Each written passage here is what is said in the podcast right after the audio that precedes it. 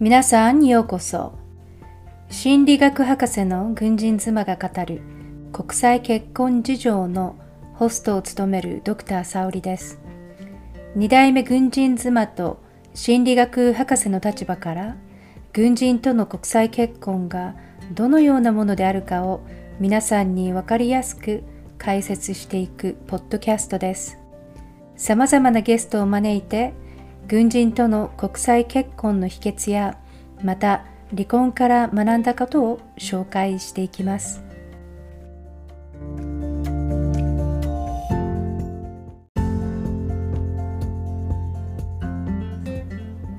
Hi everyone, Happy New Year! 明けましておめでとうございます。今年が皆様にとって素晴らしい年になることを期待しています。風邪などひかずに無事に新年を迎えることができましたか？私の方は、えー、風邪をひいて少々ダウンしていましたが夫とペットと共にですね、えー、っと家で手作りの年越しそばを作って、えー、ささやかですがみんなで楽しく過ごすことができました。では今年初のエピソードですが今回は Q&A という形で皆さんの質問に答えていきたいと思います。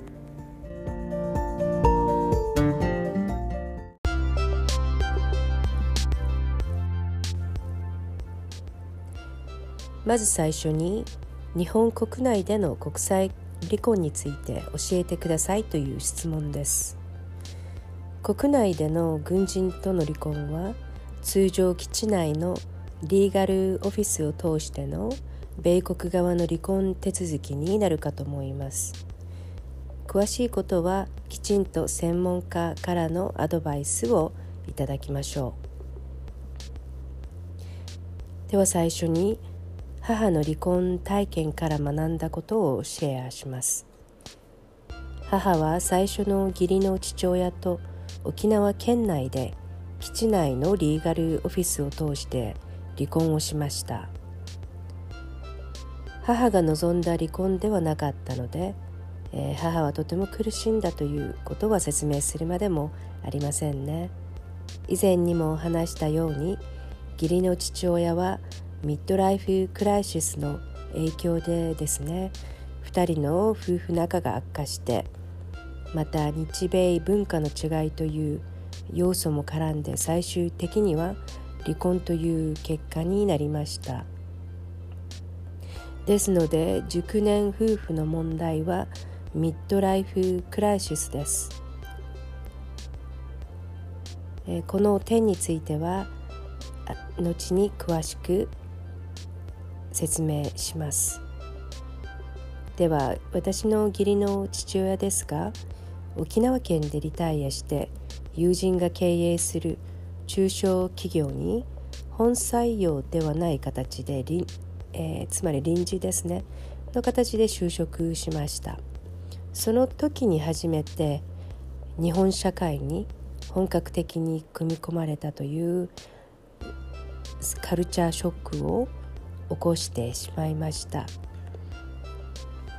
その時に初めて日本の社会をというか文化ですねを知ったという感じでしょうか。えー、現役軍人の頃は基地内でのお仕事でしたので米国内で仕事するのと何ら変わりありません。ですからカルチャーショックというものもなく、えー、日本に20年近く住んでいましたが良い側面だけを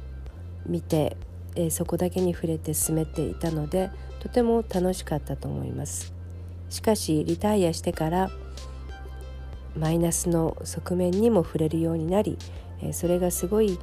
あの影響を彼に与えることになってしまったんですね。ではリーガルオフィスの話に戻って、えー、退役軍人であっても基地内のそういった施設を利用することが可能でした結論から言うと基地内のリーガルオフィスを通しての離婚というのは外国人スパウスつまり日本人妻も含めて私の母のようなスパウスにとっては不利な離婚の選択だなと感じています。もともと軍人を守るための基地内の法的機関ですからね。民事ですし向こうが親身になって母のために戦ってくれるということはもちろんありません。基地内の機関ですから現役退役軍人を含めた軍属のアメリカ人の法的権利を守るということが優先されるのでしょう。ですから私個人の意見となりますが日本国内の基地にあるリーガルオフィスを通しての離婚というケースは私の母のケースと周りの方に起きたケースなどから得た印象では日本人妻にとっては不利になることが多いのではないかなと感じられます。母のケースに関してのみ少し触れたいと思います、えー、母のリーガルオフィスを通しての離婚交渉が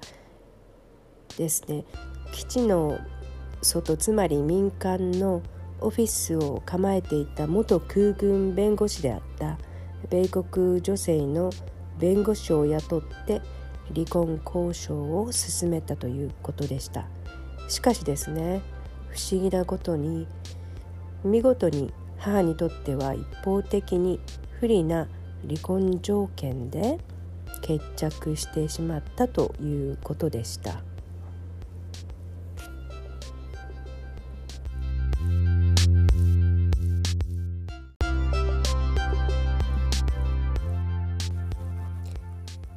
はいではここで一旦ストップします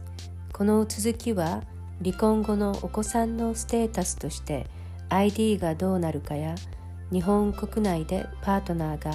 浮気した場合を日米比較の形で紹介してまた公務員の、えー、軍隊も公務員ですから年金システムをですね離婚すると夫婦間でどうなるかをカバーしていきますミッドライフクライシスが熟年夫婦の問題としてあることとグリーフステージについても解説します。